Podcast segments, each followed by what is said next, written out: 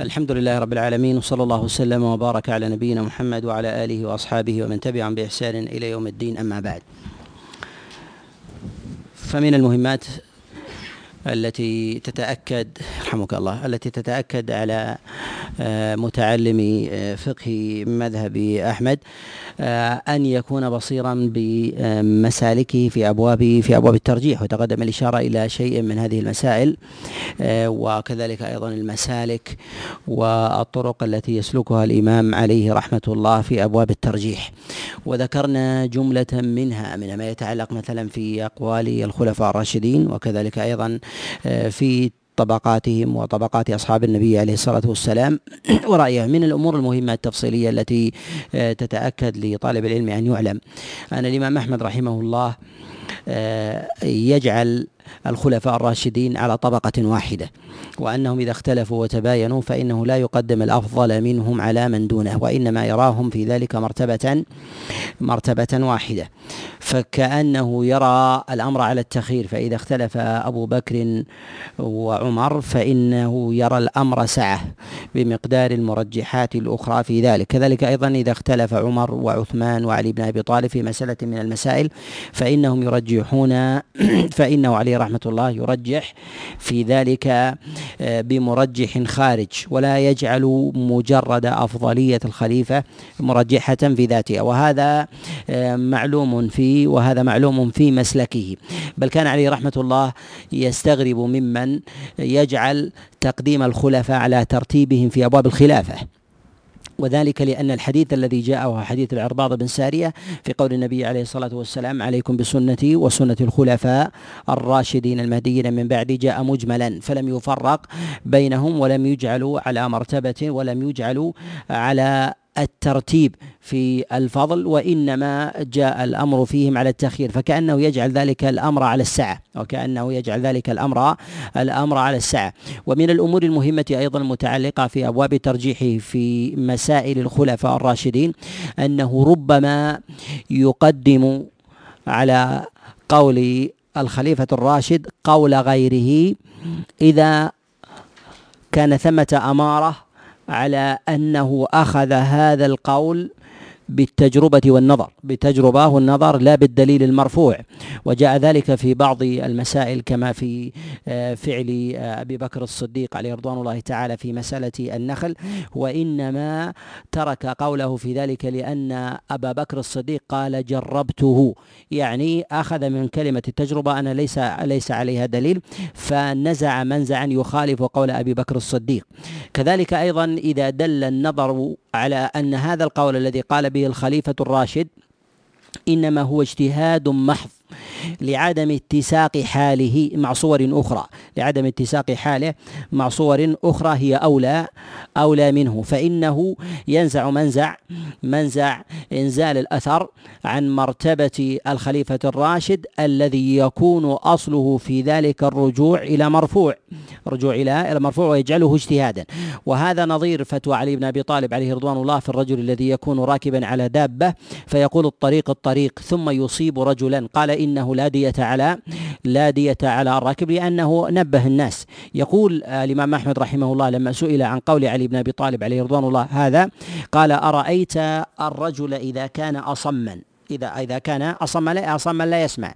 فكأنه جعل مثل هذا الأمر غير مضطرد، يعني أن هذا الأمر يغلب عليه الاجتهاد يغلب عليه الاجتهاد فقال بخلافه. أما من جهة الأصل فإنه لا يقدم على قول الخليفة الراشد قول أحد من الصحابة ولو كان فقيها ولو كان ولو كان فقيها مبرزا. ومن ذلك ما جاء في فتوى عبد الله بن عباس عليه رضوان الله في المرأة المطلقة التي تعتد ثم تطهر من حيضتها الثالثة من حيضتها الثالثة أنه بانقطاع الدم أنه بانقطاع بانقطاع الدم أنها أنها تبين من زوجها تبين من زوجها. أما قول الخلفاء الراشدين فقد جاء عن عمر بن الخطاب وعلي بن أبي طالب وعبد الله بن مسعود أنهم قالوا حتى تغتسل، قال زوجها أحق بها حتى تغتسل زوجها أحق بها حتى تغتسل. سئل الإمام أحمد رحمه الله قال: النظر مع عبد الله بن عباس ولكني أتهيب قول عمر وقول عمر وعلي بن أبي طالب عليه عليهم رضوان الله. وهذا يدل على إجلاله يدل على إجلاله لمنزلة الخلفاء الراشدين عليهم عليهم رضوان الله عليهم رضوان الله تعالى.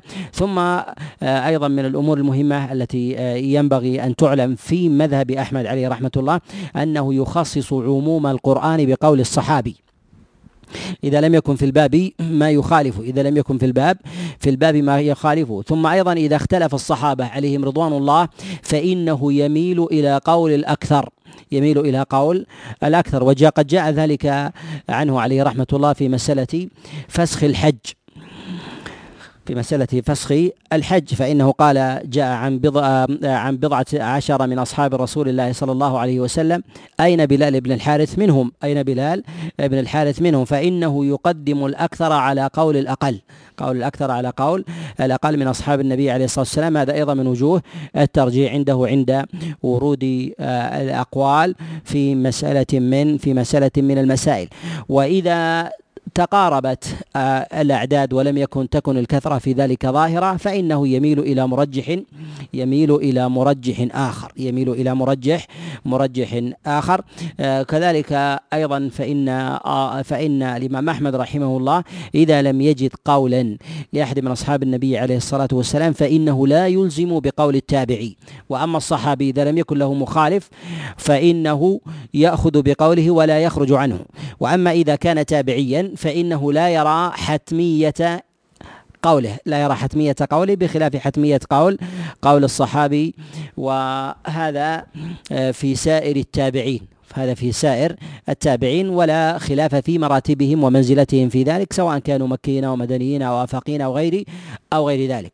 وكذلك أيضا نجد أن كذلك أيضا نجد أن الإمام أحمد رحمه الله مع عدم إلزامه بقول التابعي إلا أنه عند المساواة يقدم قول التابعي على قول غيره إلا أنه على غير إلزام فإنه يقول عليه رحمة الله إن قول التابعي لا يخرج عن قول الصحابة لا يخرج عن قول الصحابة يعني في الأغلب في الأغلب أنه يأتي بقول يأتي بقول ولكنه ربما لا ينسبه يأتي بقول ولكنه لا لا ينسبه يعني لأصحاب النبي عليه الصلاة والسلام. ولهذا خفف الأخذ والاعتبار خفف الأخذ والاعتبار في مسألة التابعي بخلاف قول أصحاب رسول الله صلى الله عليه وسلم. كذلك أيضا فإنه من جهة البلدان فإنه من جهة البلدان إذا روى أهل المدينة حديثا ثم عملوا بهذا الحديث فإنه يرى أن هذا القول أصح الأقوال يرى أن هذا القول أصح الأقوال.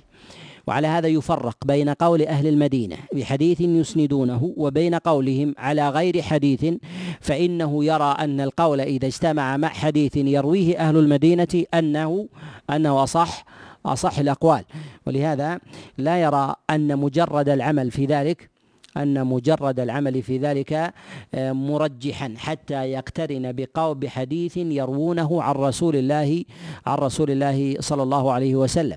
وكذلك أيضا فيما يتعلق بالأئمة بالأئمة من كانوا من أهل جمع الرواية كمالك وسفيان وأضرابهم فإن الإمام أحمد رحمه الله لا يتبع إماما من هؤلاء لا يتبع إماما من من هؤلاء وإنما يفضل واحدا على غيره. ولهذا الإمام أحمد رحمه الله يقول لا يعجبني لا يعجبني رأي مالك ولا رأي سفيان ولكنه عند التفاضل والتفضيل بينهما يقدم مالكا على على سفيان فيقول مالك أتبع للأثر فيقول مالك أتبع أتبع للأثر. وربما مال إلى قول الشافعي وربما مال إلى قول إلى قول الشافعي. وأما بالنسبة لمدارس الرأي والنظر فإنه لا يكاد يميل إليها إلا فيما ندر.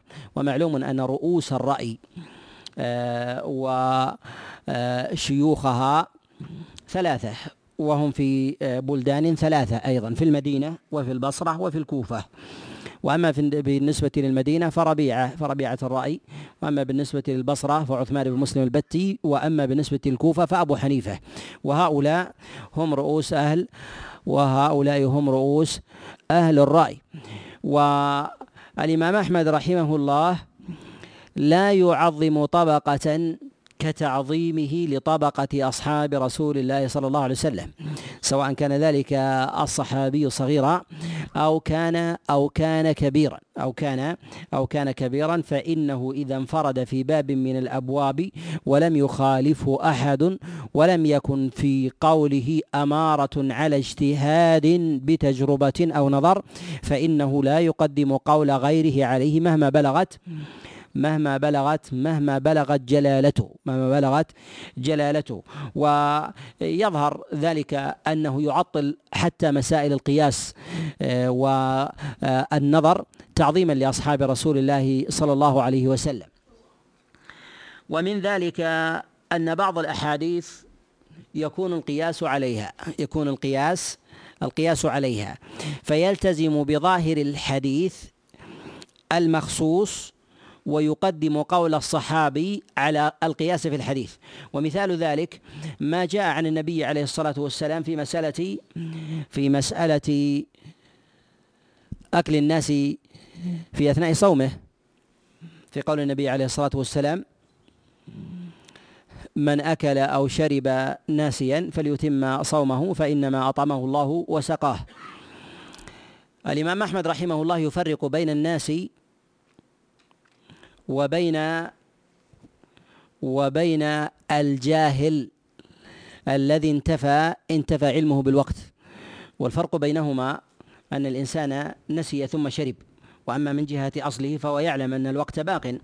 وأما بالنسبة لمن انتفى علمه الذي يكون عليه غيم فيظن أن النهار قد زال، أو يظن أن أن الليل قد بقي، ثم يكون قد خرج عليه النهار فوقع أكله في النهار فوقع أكله في في النهار فيرى أن من كان ناسيا لا يقضي، ومن كان آكلا بعلم يظن أنه الليل وهو النهار أنه يقضي. والعلة في ذلك أنه جاء عن عمر بن الخطاب عليه رضوان الله أنه ظن أن النهار قد مضى فأكل فبان فبان النهار، فظن أن النهار قد مضى ودخل الليل فأكل فظهر النهار فقضى ذلك اليوم. يقول الإمام أحمد رحمه الله لما سئل عن الفرق بين قوله في الناس والعالم قال القياس هكذا، ولكنه جاء عن عمر الفرق لكنه جاء عن عمر الفرق فالقياس أن الناسي حكمه يأخذ حكمه من أكل أو شرب يظن أن الليل قد دخل يظن أن الليل قد دخل سواء كان بسحاب أو كان الإنسان حبيسا أو غير ذلك، أو أدركته غفلة فظن أن الشمس قد غابت، فإنه يرى أنه يقضي، والقياس في ذلك عدم القضاء وهي وهو التساوي التساوي في ذلك. ولهذا نقول إن الإمام أحمد رحمه الله يجل أقوال الصحابة ويعطل القياس لأجلها. وكذلك أيضا في مسائل في أحكام الجهاد فيما جاء عن عمر بن الخطاب عليه رضوان الله تعالى في إذا غنم المسلمون مالا من المشركين وكان في مال المشركين أموال للمسلمين غنموها من المسلمين. الإمام أحمد رحمه الله يفرق بين المال بين المال إذا قسم وبين وبينه إذا لم يقسم وبينه إذا إذا لم يقسم قال إذا أدركه صاحبه قبل القسمة فهو له، وإذا أدركه بعد القسمة فليس له. قيل له في ذلك قال القياس أنه له، يعني في الحالين قياس أنه له في الحالين قال ولكنه جاء عن عمر التفريق بينهما التفريق بينهما، فعطل القياس لأجل قول قول عمر بن الخطاب، وهذا بخلاف جملة من المدارس التي تقدم قول القياس على قول الصحابي على قول الصحابي وربما كان الإمام أحمد رحمه الله في المسألة قولان، فيكون حينئذ عند ورود دليل في ذلك يكون هذا من المرجحات فيكون هذا من من المرجحات لتأييد بعض بعض الروايات على بعض وبعض الأقوال على على بعض.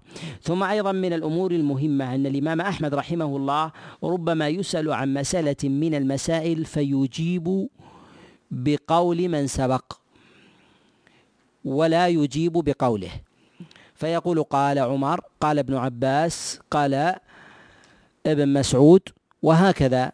فهذا قول أحمد فهذا فهذا قول أحمد ولو لم يحكي قوله ولو لم ولو لم يحكي يحكي قوله، وهذا ظاهر وعند أئمة المذهب متجلي. ولكن إذا قال الإمام أحمد رحمه الله هذا القول بغير سؤال، بمعنى أنه أخرج هذا الحديث أو أخرج هذا الأثر وأسنده، فهل يعني أن ما يتضمنه ذلك الأثر وذلك الخبر إذا لم يكن له معارض فهل يعني هذا أنه هو قول الإمام أحمد أم لا؟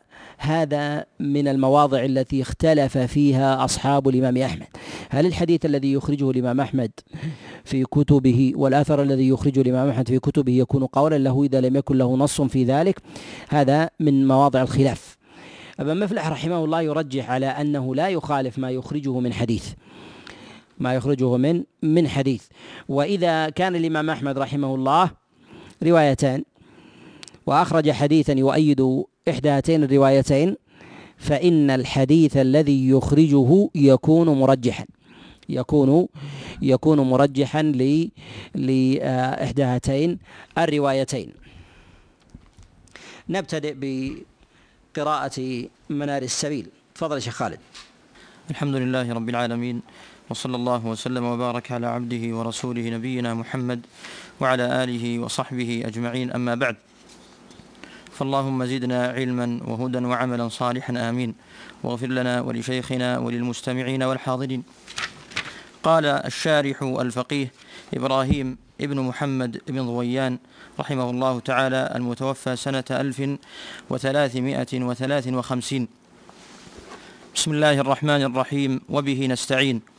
الحمد لله رب العالمين الذي شرح صدر من شاء من عباده للفقه في الدين ووفق لاتباع آثار السلف الصالحين، وأشهد أن لا إله إلا الله وحده لا شريك له ولا ند ولا معين، وأشهد أن سيدنا ونبينا محمدا عبده ورسوله الصادق الأمين وخاتم الأنبياء والمرسلين، صلى الله وسلم عليه وعلى آله وصحبه أجمعين، أما بعد، فهذا شرح على كتاب دليل الطالب لنيل المطالب.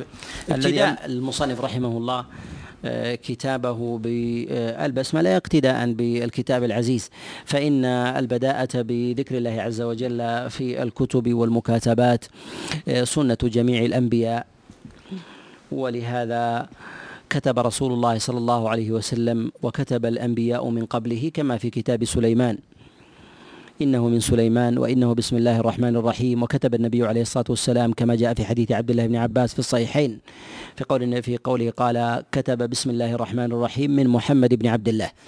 وكتابات النبي عليه الصلاة والسلام كتب إلى هرقل عظيم الروم، وكتب إلى كسرى عظيم فارس، وكتب إلى المقوقس عظيم القبط، وكذلك كتب إلى ملك الغساسنة وملك الحيرة وملك البحرين والنجاشي ملك الحبشة وملك دومة الجندل، وكانت كتابته بالبداءة ببسم الله الرحمن الرحيم.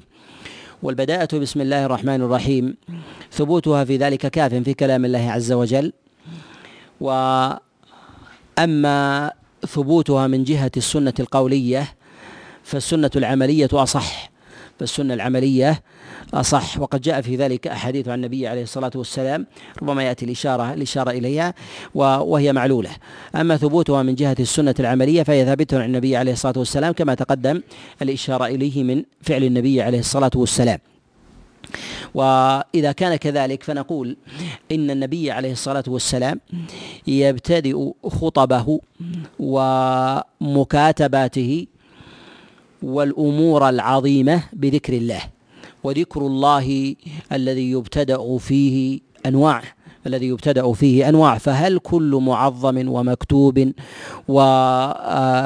وكل خطبة وكل مكاتبة ومعاقدة وكل أمر عظيم وغير عظيم يبتدأ فيه بأنواع ذكر الله الواردة؟ نقول قد جاءت البداءة بالبسملة، وجاءت البداءة بالحمدلة، وجاء أيضا تضمين البداءة بالتشهد، وتضمينها أيضا بالصلاة على رسول الله صلى الله عليه وسلم. أما بالنسبة للبسملة فنقول إنها إنه ثبت عن رسول الله صلى الله عليه وسلم أنه يبتدئ مكاتباته بالبسملة. أما ابتداء الخطب فلم يثبت أن النبي صلى الله عليه وسلم ابتدأ خطبة من خطبه بالبسملة، وإنما كان ذلك خاصا بمراسلاته ومكاتباته مراسلاته ومكاتباته. أما بالنسبة للحمدلة فإنها مختصة بالخطب، سواء كانت الخطب التي تكون على المنابر أو كان ذلك في الأمر العظيم ولو لم يكن خطبة ولو لم يكن خطبة كأن يخاطب الإنسان أمة وجماعة من الناس، أو يخاطب الإنسان واحدا أو أفرادا من الناس. فإذا كان عظيما فيشرع له أن يحمد الله وأن يثني وأن يثني عليه في الأمور العظيمة، ولهذا جاء مشروعية البداءة بالحمدلة والتشهد في خطبة النكاح في خطبة في خطبة النكاح، وربما وربما كان الحضور في ذلك قليلا وربما كان الحضور في ذلك في ذلك قليلا ولهذا نقول إن الحمدلة تكون في الخطب. وما في حكمها، وما هو المراد بقولنا وما في حكمها؟ نقول ما كان في حكمها من المطولات التي لا تكون في حكم المراسلات التي لا تكون في حكم المراسلات. فهل الكتب تدخل في حكم المكاتبات أو تأخذ حكم الخطب أو تأخذ حكم الخطب؟ فإذا قلنا إنها تأخذ حكم المراسلات فالمشروع فيها حينئذ أن يكتب في صدرها بسم الله الرحمن الرحيم ويكتفى بذلك. وإذا قسناها على الخطب فإنه يشرع في ذلك أن يبتدئ فيها بالحمدلة. أما الجمع الأمرين فإنه لم يثبت عن النبي عليه الصلاة والسلام لا في مكاتباته ولا في خطبه، وإن كان شائعا عند المتأخرين. فالمعروف في ابتداء التصنيف أنهم يبتدئون الكتب بالبسملة أنهم يبتدئون الكتب بالبسملة ثم شاع بعد ذلك بداءة الخطب بالحمدلة ثم شاع بعد ذلك بداءة الكتب بالحمدلة ثم التشهد والصلاة على النبي عليه الصلاة والسلام. والأمر في ذلك والأمر في ذلك سائغ والأمر في ذلك في ذلك سائغ إلا أن الذي لا يسوغ أن يبتدئ الإنسان مكتوبا ذي بال بغير ذكر الله، سواء كان ذلك بسملة أو كان ذلك أو كان ذلك حمدلة. والقياس في ذلك محتمل أن يحمله ذلك على المكاتبات أو أن يحمله على الخطب، والقياس في ذلك في ذلك واسع، إلا أنه إذا كانت مكاتبات شبيهة بالمراسلات مراسلات النبي عليه الصلاة والسلام فالأقيس في ذلك أن تحمل على مراسلاته فيبتدأ بها بالبسملة من غير حمدلة من غير حمدلة وإذا كانت مطولات فهي شبيهة بالخطب، إلا أنه ربما يشكل عليه أن النبي عليه الصلاة والسلام ربما تكلم كلاما مقتضبا فبدأ بالحمدلة ولم يبدأ بالبسملة فبدأ بالحمدلة ولم يبدأ ولم يبدأ بالبسملة. ونقول إن آه الأمر المتضح والمتجلي أن المراسلات التي تكون بين فرد وفرد وبين فرد وجماعة أنه يبتدأ فيها بالبسملة، وذلك لوضوح النص وتجلي لوضوح النص وتجلي. فهل يدخل في ذلك ما يتعلق بما يكتبه الإنسان من بيانات ومقالات ونحو ذلك؟ هل هي في حكم الخطب أم في حكم في حكم المراسلات؟ هي على اختلاف المنزع على ما تقدم الإشارة على ما تقدم الإشارة الإشارة إليه. وأما بالنسبة للبداءة بالحمدلة أما بالنسبة للبداءة بالحمدلة فلا يختلف في مشروعية البداءة بالحمدلة في الخطب، والخطب سواء كانت لجماهير وجماعات غفيرة، ويدخل في ذلك في خطبة العيدين أو في خطبة الجمع أو خطبة الاستسقاء أو غيرها من الخطب مما يجتمع عليه المسلمون، أنه يشرع في ذلك أن يبتدئ بالحمدلة. وقد استفاضت الأحاديث وتواترت عن النبي عليه الصلاة والسلام وخلفائه الراشدين أنه كانوا يبتدئون الخطب بحمد الله وثنائه. وقد جاءت أحاديث كثيرة عن النبي عليه الصلاة والسلام في الصحيحين وغيرها أنهم يقولون: قام رسول الله صلى الله عليه وسلم خطيبا قال فحمد الله وأثنى عليه. وقد جاء ذلك كثيرا مستفيضا، جاء في حديث عبد الله بن عباس وعبد الله بن عمر وأنس بن مالك وأبي حميد وعائشة وغيرها من الحديث عن رسول الله صلى الله عليه وسلم في البداءة بالحمد والثناء في في صدر الخطب في صدر في صدر الخطب. فهذا من الأمور من الأمور المستفيضة. وأما الخطب التي تكون لعدد قليل فهل تأخذ حكما أم لا؟ فهل تأخذ حكما حكما حكم البداءة بالحمدلله أم لا؟ بمعنى أن الإنسان ربما يخاطب واحدا ويخاطب اثنين، ولكن الأمر جليل. نقول إذا خاطب الواحدة أو الاثنين وكان الأمر عظيما فإنه يبتدئ بالحمد والثناء ولو كان لواحد. ويدل على ذلك أن النبي عليه الصلاة والسلام كما جاء في الصحيح من حديث عائشة عليه رضوان الله تعالى في حادثة الإفك قال: دخل النبي عليه الصلاة والسلام علي فحمد الله وأثنى عليه ثم قال: يا عائشة إن كنت أصبت ذنبا فاستغفر الله. وهذا في أمر عظيم ولكنه خطاب ولكنه خطاب لواحد. كذلك أيضا فإنه يبتدئ بالحمد والثناء على الله عز وجل ولو لم يكن ذلك على خطبة منبر أو على جمع من الأمة في أمر جامع لها. ويدل على ذلك ما جاء في حديث عائشة عليه رضوان الله تعالى أيضا وفي حديث أبي حميد الساعدي لما صلى النبي عليه الصلاة والسلام ليلة رمضان فاقتدى به الناس، فلما علم بهم النبي عليه الصلاة والسلام احتجب عنهم في الثالثة، فلما صلى بهم الفجر قال: فحمد الله وأثنى عليه ثم قال: إنه لم يخف علي مكانكم إنه لم يخف علي مكان. فخطبهم النبي عليه الصلاة والسلام جالسا فخطبهم النبي عليه الصلاة والسلام بعدما انفتل. كذلك أيضا ربما تكون أيضا الخطبة بين اثنين يتبادلان الأمر كما جاء في البداءة بالحمدلة والثناء بين أبي بكر وعلي بن أبي طالب في بيعة أبي بكر في بيعة أبي بكر لما دخل أبو بكر على علي بن أبي طالب عليه رضوان الله تعالى حمد الله وأثنى عليه أبو بكر وليس في الدار إلا علي، ثم حمد الله علي بن أبي طالب وأثنى عليه وليس معه إلا إلا أبو بكر إلا أبو بكر وذلك لأن الأمر لأن الأمر عظيم وجليل، فناسب أن يبتدأ فيه لهذه العلة فناسب أن يبتدأ فيه لهذه لهذه لهذه العلة. كذلك أيضا في وفاة النبي عليه الصلاة والسلام في وفاة النبي عليه الصلاة والسلام قام عمر بن الخطاب عليه رضوان الله تعالى فحمد الله وأثنى عليه ولم يكن ذلك في جمع الناس لم يكن ذلك في جمع في جمع الناس، وإنما كان فيما اتفق من من أصحاب النبي عليه الصلاة والسلام. ولهذا نقول إن البداءة بالحمدلة والثناء لها علتان. البداءة بالحمد والثناء بالنظر إلى النصوص لها علتان. العلة الأولى الجمع الغفير الجمع الغفير ولو لم يكن ذلك لأمر خطير ولو لم يكن ذلك لأمر لأمر خطير وجليل، فيشرع حينئذ أن يبتدئ الإنسان بالحمد والثناء وبالحمد بالحمد والثناء. الأمر الثاني إذا كان ذلك لأمر جليل ولو لم يكن لجمع غفير ولو لم يكن ذلك لي جمع غفير. كان يخاطب الإنسان واحدا على ما تقدم الإشارة إليه في خطاب النبي لعائشة في حادثة الإفك، ودخل عليها في دارها وليس عندها أحد فيما كان بين أبي بكر وعمر بن الخطاب عليهم رضوان الله عليهم رضوان الله تعالى. وعلى هذا جرى السلف الصالح على هذا جرى جرى السلف الصالح وعليه يجري الأئمة في مصنفاتهم، ومنهم مصنف عليه عليه رحمة الله.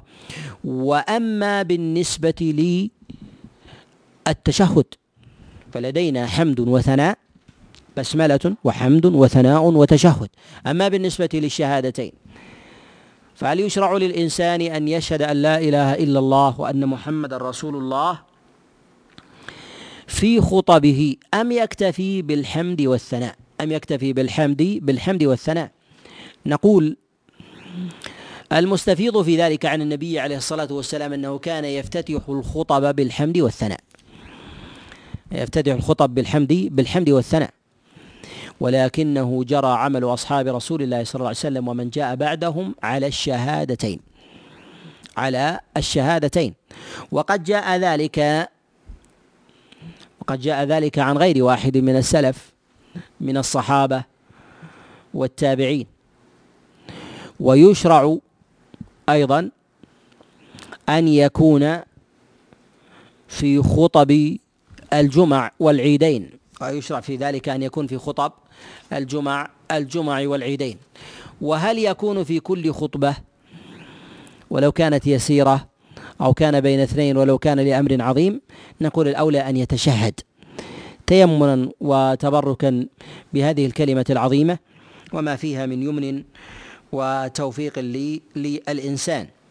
والبداء بالتشهد مع الحمد والثناء منهم أن يحكي الإجماع عليها، على التزام الشهادتين مع الحمد والثناء، مع الحمد مع الحمد والثناء، إلا أن الحمد والثناء أشهر من جهة ثبوت الدليل، من جهة ثبوت ثبوت الدليل، وثبوته في ذلك لا يعني عدم ثبوت الشهادتين، لا يعني عدم ثبوت ثبوت الشهادتين، فالشهادتان قد ثبتتا في مواضع ولكنها أقل عددا من ما يتعلق بمسألة مسألة الحمد الحمد والثناء. ومنهم من يقول بوجوبها في خطبة الجمعة وكذلك أيضا، ومنهم من يقول بركنيتها، والأظهر في ذلك أنها الأظهر في ذلك أنها سنة. نعم. أحسن الله إليكم. قال رحمه الله: فهذا شرح على كتاب دليل الطالب لنيل المطالب الذي ألفه الشيخ مرعي بن يوسف المقدسي الحنبلي تغمده الله برحمته وأباحه بحبوحة جنته. ذكرت فيه ما حضرني من الدليل والتعليل ليكون وافيا بالغرض من غير تطويل، وزدت في بعض الأبواب مسائل يحتاج إليها النبيل، وربما ذكرت رواية ثانية أو وجها ثانيا لقوة الدليل نقلته من كتاب الكافي لموفق الدين عبد الله بن أحمد بن محمد بن قدامة المقدسي ثم الدمشقي، ومن شرح المقنع الكبير لشمس الدين عبد الرحمن بن أبي عمر بن قدامة، وغالب نقلي من مختصره، ومن فروع ابن ومن فروع ابن مفلح وقواعد ابن رجب وغيرها من الكتب. وقد أفرغت في جمعه طاقتي وجهدي، وبذلت فيه فكري وقصدي، ولم يكن في ظني أن أتعرض لذلك لعلمي بالعجز عن الخوض في تلك المسالك، فما كان فيه من صواب فمن الله أو خطأ فمني، وأسأله سبحانه العفو عني ولما تكففته من أبواب العلماء وتطفلت به على ما على موائد الفقهاء. تمثلت بقول بعض الفضلاء: أسير خلف ركاب النجب ذا عرج، مؤملا كشف ما لاقيت من عوجي، فإن لحقت بهم من بعد ما سبقوا، فكم لرب الورى في, ذا في ذاك من فرجي، وإن بقيت بظهر الأرض منقطعا، فما على عرج في ذاك من حرج، وإنما علقته لنفسي ولمن فهمه قاصر كفهمي، عسى أن يكون تذكرة في الحياة وذخيرة بعد الممات. وسميته منار السبيل في شرح الدليل، وأسأل الله العظيم أن يجعله خالصا لوجهه الكريم وإليه مقربا، وأن يغفر لي ويرحمني والمسلمين، إنه غفور رحيم. رحمه الله. منهج المصنف رحمه الله في ذلك متضح وتقدم الإشارة إليه، وذكرنا أن أن هذا الكتاب هو من جليل ما كتبه المتأخرون من أصحاب الإمام أحمد رحمه الله ممن يعتني بالأدلة، فهو مع صغر حجمه قد جمع أدلة كثيرة من المرفوع والموقوف، و قلما يضيف المصنف رحمه الله شيئا من ترجيحه، ولكنه ينقل نقولا ويختصر ما جاء في بعض المطولات ما جاء في بعض في بعض المطولات. وربما اعترى الكتاب مواضع يسيرة مواضع يسيرة يكون تكون العهدة فيه على المصنف، وربما تكون العهدة فيه على غيره مما ينقل ينقل عنه، وهذا ينبه ينبه عليه في بعض مواضعه، وذلك أنه ربما يأتي في بعض المواضع العزو لأحمد وهو ليس لأحمد وإنما لبعض الصحابة، أو ربما يكون عزو يظن فيه أنه للنبي عليه الصلاة والسلام وهو لغيره، لأن كتب المذهب وخاصة المهتمة بجمع الروايات تكثر من من الإجمال وتزدحم بالضمائر، ويشكل هذا في إلحاق الضمير إما لأقرب مذكور إلى ما كان قبله، وكذلك أيضا في تداخل الشروح وفك العبارات، فربما كان في ذلك إشكاله، وهذا يبين حسب المستطاع وما يفتح الله عز وجل به.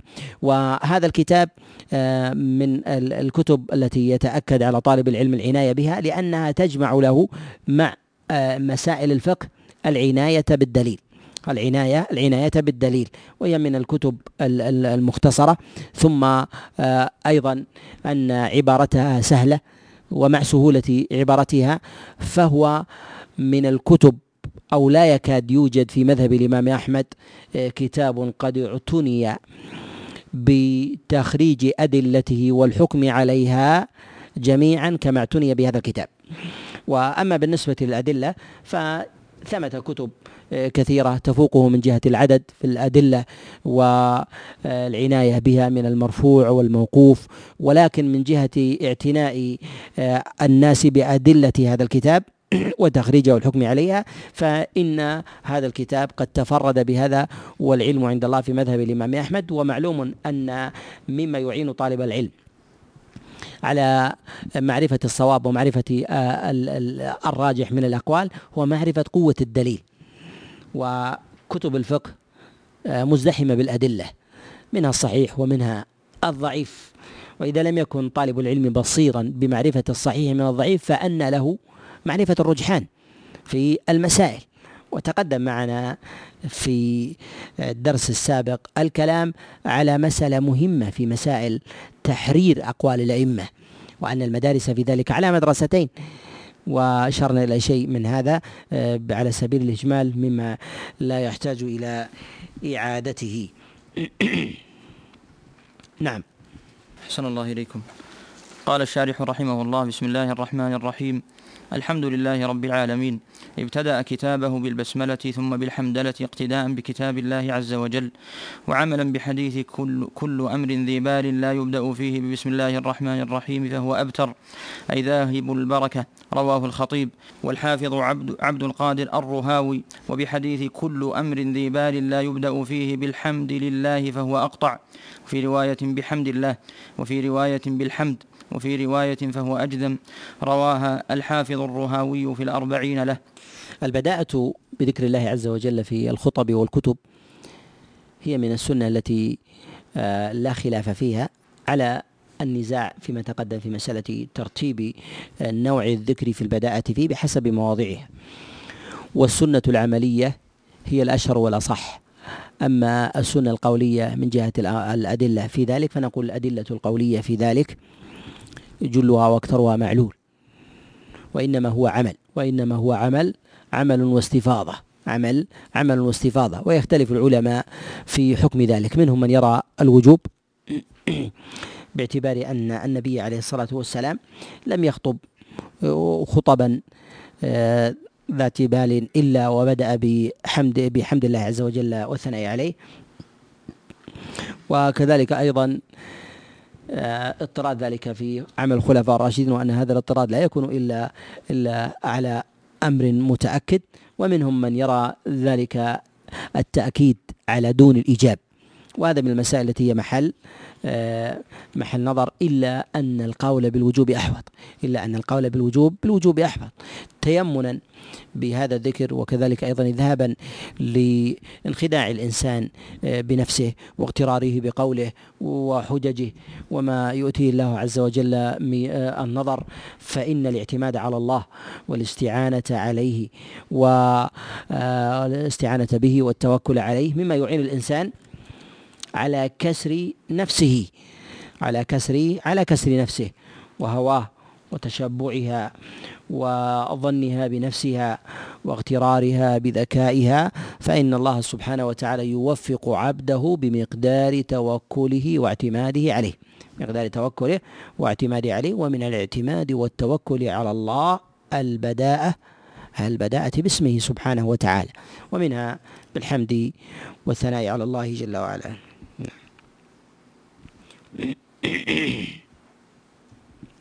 ممن يقول بمشروعية البداءة بالبسملة والحمد له يستدل بظاهر القرآن، وذلك أن الصحابة عليهم رضوان الله تعالى جعلوه على ترتيب مصحف عثمان، فكان بالفاتحة يبتدأ فيه ببسم الله الرحمن الرحيم الحمد لله رب العالمين. قال فيشرع البداءة بكل شيء كذلك، يبتدأ فيه بكل شيء بكل شيء كذلك، وهذا الدليل يذكره بعض بعض الأئمة. نعم. صلى الله إليكم. قال رحمه الله: وأشهد أن لا إله إلا الله وحده لا شريك له مالك يوم الدين. قال ابن عباس ومقاتل قاضي يوم الحساب. وقال قتادة: الدين الجزاء. وإنما خص يوم الدين بالذكر مع كونه مالكا للأيام كلها، لأن الأملاك يومئذ زائلة، فلا ملك ولا أمر إلا له. وأشهد أن محمدا عبده ورسوله المبين لأحكام شرائع الدين بأقواله. لما ذكر الله جل وعلا ملكه ليوم الدين، مع أن الله عز وجل يملك جميع الأيام، أيام الدنيا وأيام الآخرة، وإنما ذكر ذلك لأنه في الدنيا يكون ملك، فقد جعل الله عز وجل وأذن قدرا لعباده وشرعا أذن لعباده أن يتصرفوا وأن يتملكوا، أما في الآخرة فالناس في ذلك سواء، المالك والمملوك والرئيس والمرؤوس والحاكم والمحكوم، فكلهم على سواء في ذلك، فلا ملك حينئذ إلا لله جل وعلا فلا ملك حينئذ إلا إلا لله سبحانه وتعالى. فناسب ذكر ملك الله جل وعلا ليوم الدين ويوم الجزاء، وناسب ذكر ربوبية الله جل وعلا للناس في الدنيا، وهذا ظاهر في سورة الفاتحة في قول الله جل وعلا: الحمد لله رب العالمين الرحمن الرحيم مالك يوم الدين. قال رب العالمين، ناسب ذكر الربوبية لأمر الدنيا، وناسب ذكر الملك ليوم ليوم الدين. نعم. وأشهد أن محمدا عبده ورسوله المبين لأحكام شرائع الدين بأقواله وأفعاله وتقريراته، والدين هنا الإسلام. هنا في قول المصنف رحمه الله المبين لأحكام شرائع الدين بأقواله وأفعاله وتقريراته، ذكر الشرائع لأنه يريد أن يتكلم على فروع الإسلام. فروع الإسلام هي الأحكام الفقهية من الحلال والحرام، بدءا بالطهارة، فالصلاة، فالزكاة، فالصيام، فالحج، فأحكام الجهاد، فأحكام الأنكحة والطلاق، العقود، الحدود، التعزيرات، الشهادات، البينات، الإقرار، وما يتخلل ذلك من الوصايا والأوقاف والمواريث وغير ذلك. فهذا كله داخل في أبواب الشرائع، كله داخل في أبواب الشرائع، لدينا أصول دين ولدينا شرائع. ولهذا الله جل وعلا يقول في كتابه العظيم: ولكل جعلنا منكم شرعة ومنهاجا. والمراد بالشرعة هي الشريعة التي تختلف من نبي إلى نبي، تتفق في أصلها وتختلف في صورتها أو عددها وزمانها ومكانها زمانها وزمانها ومكانها. فجنس الصلاة موجود لكنه يختلف عددا وزمانا ومكانا، وجنس الصيام موجود ولكنه يختلف صورة وزمانا، وربما يختلف تكليفا فيكلف على فرد في أمة ما لا يكلف على الآخر، وأصل العبادة موجود، فربما كان عاما وربما كان كان خاصا وهكذا وهكذا وربما كانت شريعة الشريعة مخصوصة بأصلها لأمة دون بقية الأمم، كما خص الله عز وجل نبينا عليه الصلاة والسلام ببعض الأحكام من الشرائع ليست في أمة من الأمم. ولكن هذا لا يعني أن جنس تلك الشعيرة الشريعة ليس في بقية الأمم، ومن ذلك الطهورية قالت جعلت لي الأرض مسجدا وطهورا.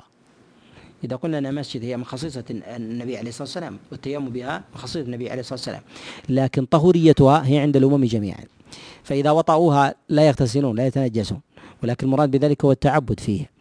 إذن جنس العاصل موجود، ولكن ما يتعلق بجانب التعبد هذا هو الذي اختصت به هذه هذه الأمة على ما يتعلق ببعض الأحكام، في منها ما يتعلق مسائل الوضوء، هل الوضوء من خصائص هذه الأمة أو ليس من خصائصها، في ذلك كلام، ويحتاج إلى مسائل الغرة والتحجيل ويأتي الإشارة إليه بإذن الله تعالى. نعم.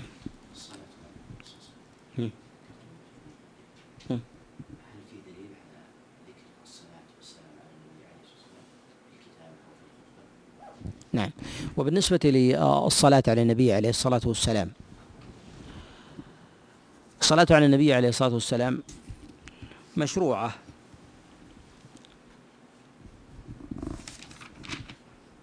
نعم. الصلاة على النبي عليه الصلاة والسلام في الخطب مشروعة، وقد جاء في ذلك في مسند الإمام أحمد من حديث أبي جحيفة عليه رضوان الله تعالى أن علي بن أبي طالب قام على المنبر فحمد الله وأثنى عليه وصلى على رسول الله صلى الله عليه وسلم وقال إن خير هذه الأمة بعد نبيها أبو بكر ثم الثاني عمر.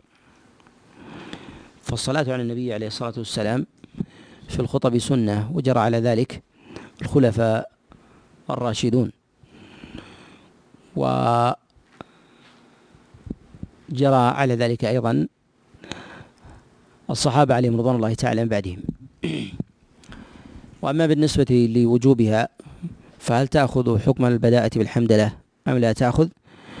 نقول هي مشروعة وسنة، أما من جهة مساواتها بالحمدلله فالحمدلة والثناء على الله عز وجل أشهر في النصوص، ولكن بالنسبة للصلاة على النبي عليه الصلاة والسلام جاء تخصيصها في مواضع من جهة تفضيلها، وذلك عند ذكر النبي عليه الصلاة والسلام، وكذلك أيضا عند الدعاء، وفي ليلة الجمعة وفي يومها،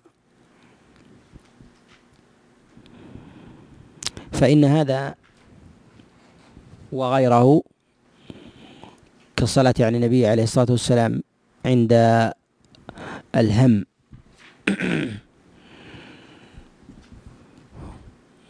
وكذلك أيضا عند استكثار الذنب فإنها من المكفرات أيضا، جاء في ذلك أدلة. ويختلفون في وجوبها في بعض المواضع، يختلفون في وجوبها في الخطب كخطبة الجمعة، ويختلفون في وجوبها عند ذكر النبي عليه الصلاة والسلام.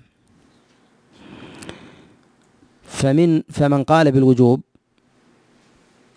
فمن قال بالوجوب استدل بما جاء في حديث جابر، وجاء أيضا من حديث أنس بن مالك وغيره في قول النبي عليه الصلاة والسلام آمين آمين آمين، فقيل له إن قلت آمين؟ فقال أتاني جبريل فقال أبعده الله فقل آمين، قال فقلت آمين. في الحديث الآخر قال رغم أنفه فقال من ذكر عندك من ذكر من ذكرت عنده فلم يصلي عليك. قالوا ومقتضى هذا الدعاء والتأمين عليه لا يكون إلا على من ارتكب إثما، فلا يدعو النبي عليه الصلاة والسلام وجبريل على أحد بالبعد إلا إلا وقد ترك واجبا. ولكن قد تكلم في هذه الأحاديث،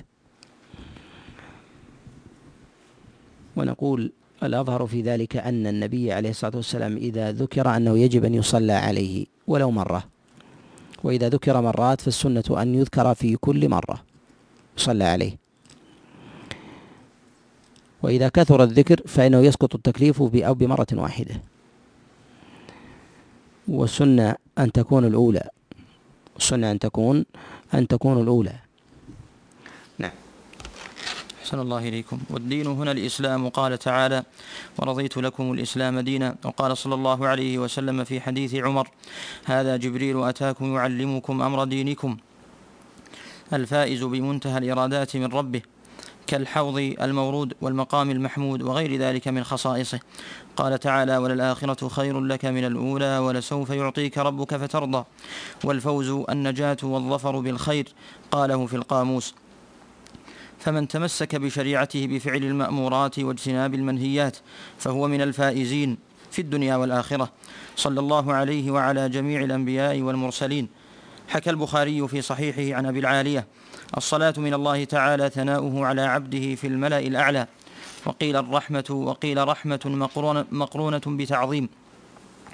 وتستحب الصلاة عليه صلى الله عليه وسلم لقوله تعالى: يا يا أيها الذين آمنوا صلوا عليه وسلموا تسليما، ولقوله صلى الله عليه وسلم: أكثروا علي من الصلاة. وتتأكد في ليلة الجمعة ويومها وعند ذكره. وقيل تجب لقوله: البخيل من ذكرت عنده فلم يصل علي. وحديث الصلاة على النبي عليه الصلاة والسلام يوم الجمعة أصح من ليلتها. والحديث في ليلة الجمعة أضعف من الأحاديث في يومها، ولم يثبت عن النبي عليه الصلاة والسلام تفضيل لليلة الجمعة بذكر مخصوص ولا بعمل مخصوص. نعم. أحسن الله إليكم. وحديث: رغم أنف رجل ذكرت عنده فلم يصلي علي، وهي ركن في التشهد الأخير وخطبتي الجمعة كما يأتي. والنبي إنسان أوحي إليه بشرع ولم يؤمر بتبليغه، فإن أمر بتبليغه فهو رسول، وعلى آل كل وصحبه أجمعين. وآل النبي أتباعه على دينه. وقيل: من تحرم عليه الصدقة، قال ابن القيم وهو الصحيح. وقيل: أزواجه وذريته. وقيل: أقاربه المؤمنون. والصحب اسم جمع لصاحب بمعنى الصحابي، وهو من اجتمع بالنبي صلى الله عليه وسلم مؤمنا ومات على ذلك. وجمع بين الآل والصحب ردا على الشيعة المبتدعة حيث يوالون الآل دون الصحب. وهنا في قوله قال: وعلى آل كل وصحبه أجمعين، الصلاة على غير النبي عليه الصلاة والسلام ثمة موضع الاتفاق عند العلماء، ثمة موضع نزاع. أما موضع الاتفاق فإنهم يتفقون على أن النبي عليه الصلاة والسلام يصلي على من شاء من الناس. وأما ما كان من مواضع الخلاف عندهم وتخصيص أحد من الناس بالصلاة عليه غير النبي عليه الصلاة والسلام، وقد اختلف العلماء عليه رحمة الله تعالى في ذلك، وهما قولان في مذهب الإمام أحمد: قول بالجواز وقول بالمنع. وقد ذهب إلى المنع أبو البركات، وذهب إلى الجواز الأكثر من أصحاب الإمام أحمد، وهو قول القاضي وقول ابن عقيل وأكثر أصحابه على ذلك.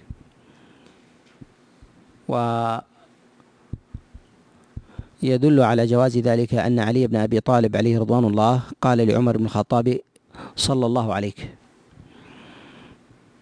ومن قال بالمنع فإنه يستدل بما جاء عند ابن أبي شيبة عن عكرمة عن عبد الله بن عباس، وجاء أيضا من قول عكرمة أنه لا ينبغي أن يصلى على أحد غير رسول الله صلى الله عليه وسلم.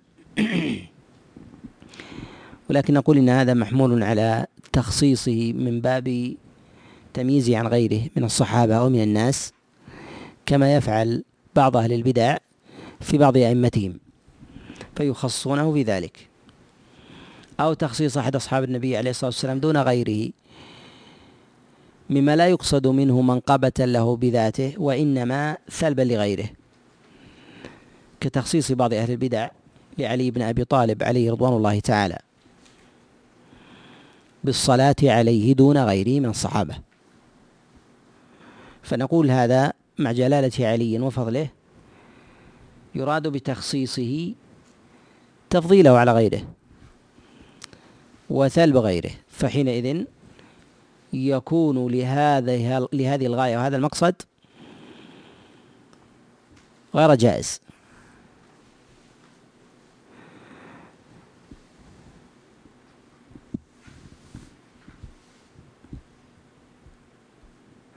وقد جاء في الصحيح من حديث أبي هريرة في قصة قبض الروح والصعود بها إلى السماء أن أهل السماء يقولون صلى الله على على جسد حملك. فهذا يدل على جواز ذلك، هذا يدل على جواز على جواز الصلاة على غير النبي عليه الصلاة والسلام، ولكن هذا لا يكون تخصيصا لأحد دون دون أحد. أما بالنسبة للصلاة على سبيل التبع أن يصلي الإنسان على الصحابة جميعا وعلى التابعين ومن تبعهم بإحسان عطفا على النبي عليه الصلاة والسلام، فهذا جائز، فهذا فهذا جائز وهو حسن. نعم. أحسن الله إليكم. وبعد، يؤتى بها للانتقال من أسلوب إلى آخر استحبابا في الخطب والمكاتبات لفعله عليه السلام، فهذا مختصر وهو ما قل لفظه وكثر معناه. قال علي رضي الله عنه: خير الكلام ما قل ودل ولم يطل فيمل، في الفقه وهو لغة الفهم، واصطلاحا معرفة الأحكام الشرعية الفرعية بالاستدلال بالفعل أو بالقوة القريبة، على المذهب الأحمد مذهب الإمام أحمد ابن محمد ابن حنبل الشيباني رضي الله عنه وأرضاه. ولد ببغداد في ربيع الأول سنة أربع وستين ومئة، ومات بها في ربيع الآخر سنة إحدى وأربعين ومئتين، وفضائله ومناقبه شهيرة. بالغت في إيضاحه رجاء الغفران من الله جل وعلا، وبينت فيه الأحكام أحسن بيان، والأحكام خمسة: الوجوب والحرمة والندب والكراهة والإباحة، ولم أذكر فيه إلا ما جزم بصحته أهل التصحيح والعرفان، وعليه الفتوى فيما بين أهل الترجيح والإتقان من المتأخرين.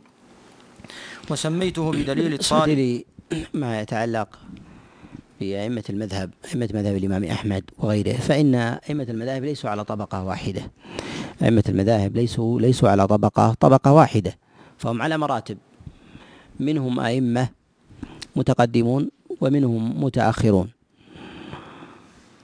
ومذهب الإمام أحمد رحمه الله يقسمون على طبقات ثلاث: متقدمون ومتوسطون ومتأخرون.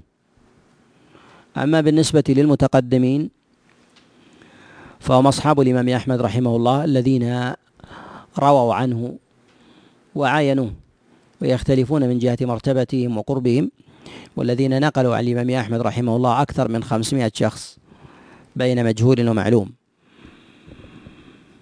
وهم متباينون في مرتبة العلم والقرب والدنو منه والإمامة، وعددهم غفير، منهم من خالطه مرة، ومنهم من خالطه يوما، ومنهم أيام، ومنهم من كان ملازما له كالمقربين منه كأولاده و اللصقاء من أصحابه. يبتدئون من زمن الإمام أحمد رحمه الله إلى شيخ المذهب الحسن بن حامد رحمه الله. هذه الطبقة هي طبقة طبقة المتقدمين. وأما الطبقة الثانية وهي طبقة المتوسطين فإنهم يبتدئون من طبقة شيوخ ابن حامد، وأول من طبقة تلاميذ ابن حامد، وأولهم في ذلك القاضي أبو يعلى، القاضي أبو يعلى. وتنتهي هذه الطبقة على خلاف عند أئمة المذهب في منتهاها، فمنهم من يجعلها تنتهي بالموفق بن قدامة، ومنهم يجعلها تنتهي ببرهان الدين بن مفلح صاحب المبدع،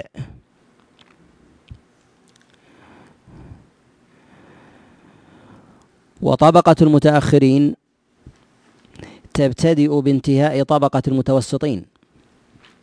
وطبقة المتوسطين من قال إنها تنتهي بالموفق فإنها تبتدئ بتلامذته، ومن قال إنها تبتدئ ببرهان الدين ابن مفلح رحمه الله فإنه يرى أنها تبتدئ بتلامذته.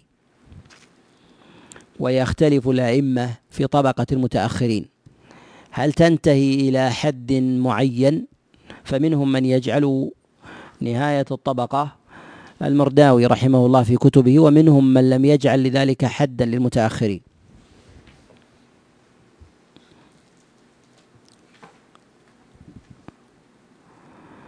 والغالب في إطلاقهم للمتأخرين أنهم يريدون بذلك أنهم يريدون بذلك ما كان بعد الموفق بن قدامة، ما كان بعد الموفق بن قدامة فإنهم يجعلونهم من طبقة المتأخرين.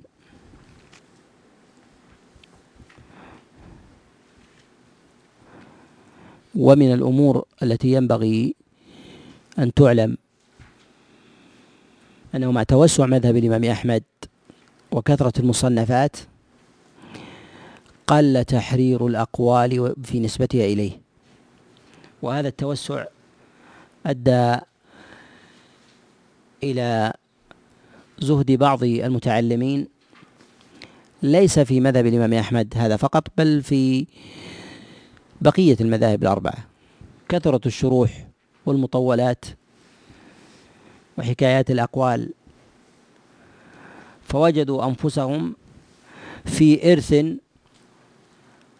أضعاف الإرث الذي كان في الصدر الأول من الموروث عن الصحابة والتابعين وأتباعهم. بل إن الإنسان إذا أراد أن يجمع الموروث عن الصحابة والتابعين وأتباعهم والموروث في كلام الأئمة أئمة الفقه في المنقول عن الأئمة الأربعة، يجد أن الموروث عن الأئمة الأربعة أضعاف ما جاء عن القرون الثلاثة، من كثرة المبسوط من النقول والأقوال والوجوه والتخاريج والروايات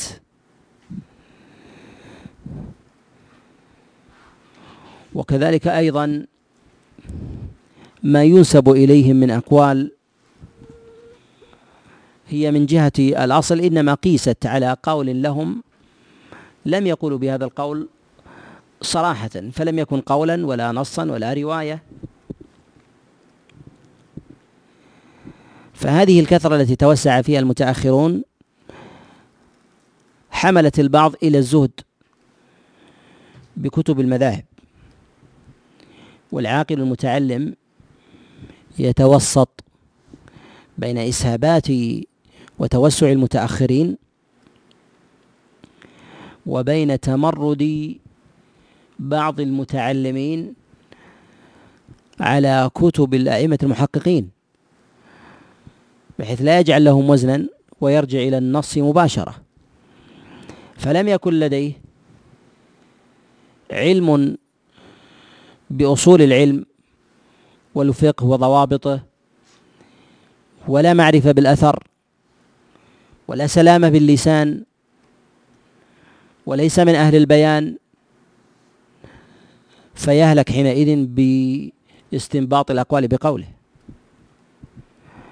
فيقع حينئذ في أشد مما هرب منه. وهذا هو مما أشرنا إليه في في مجلس سابق، والله أعلم. نعم. أحسن الله إليكم. وسميته بدليل الطالب لنيل المطالب، والله أسأل أن ينفع به من اشتغل به من المسلمين، وأن يرحمني والمسلمين إنه أرحم الراحمين، آمين.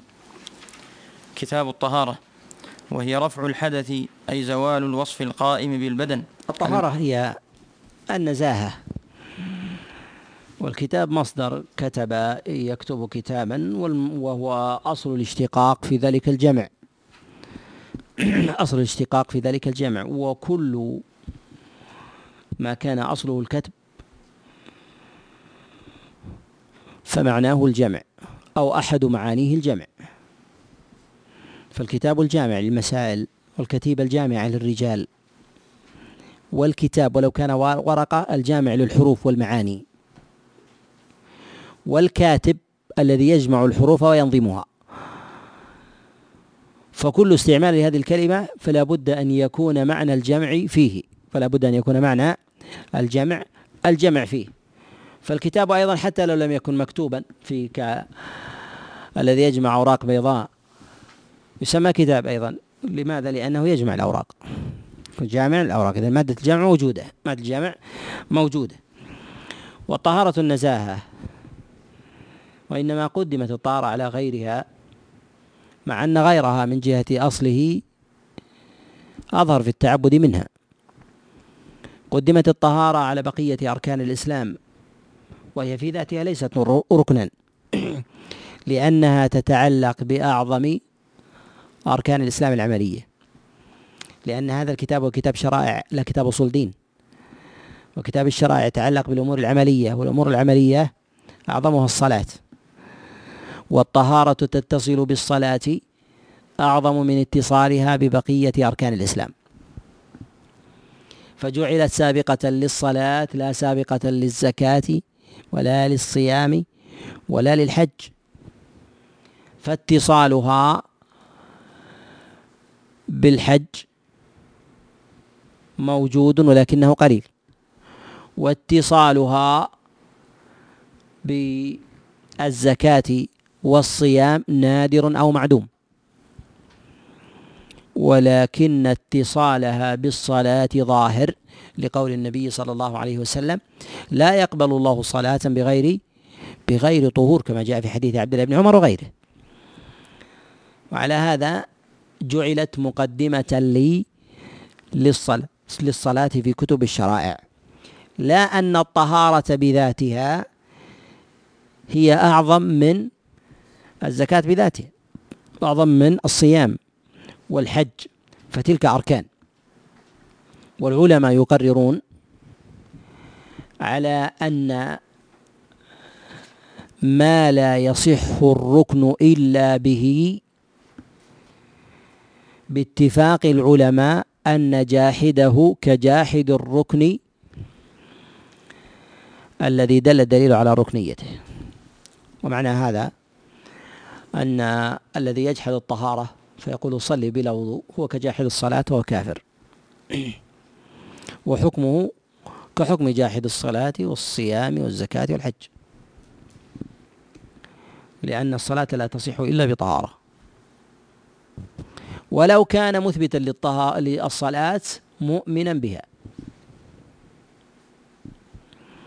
لأن الصلاة لا تصح إلا إلا بذلك. وهذا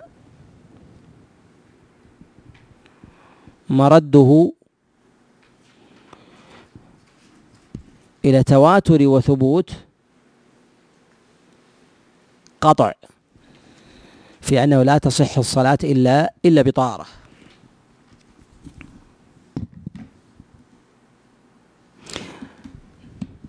نعم.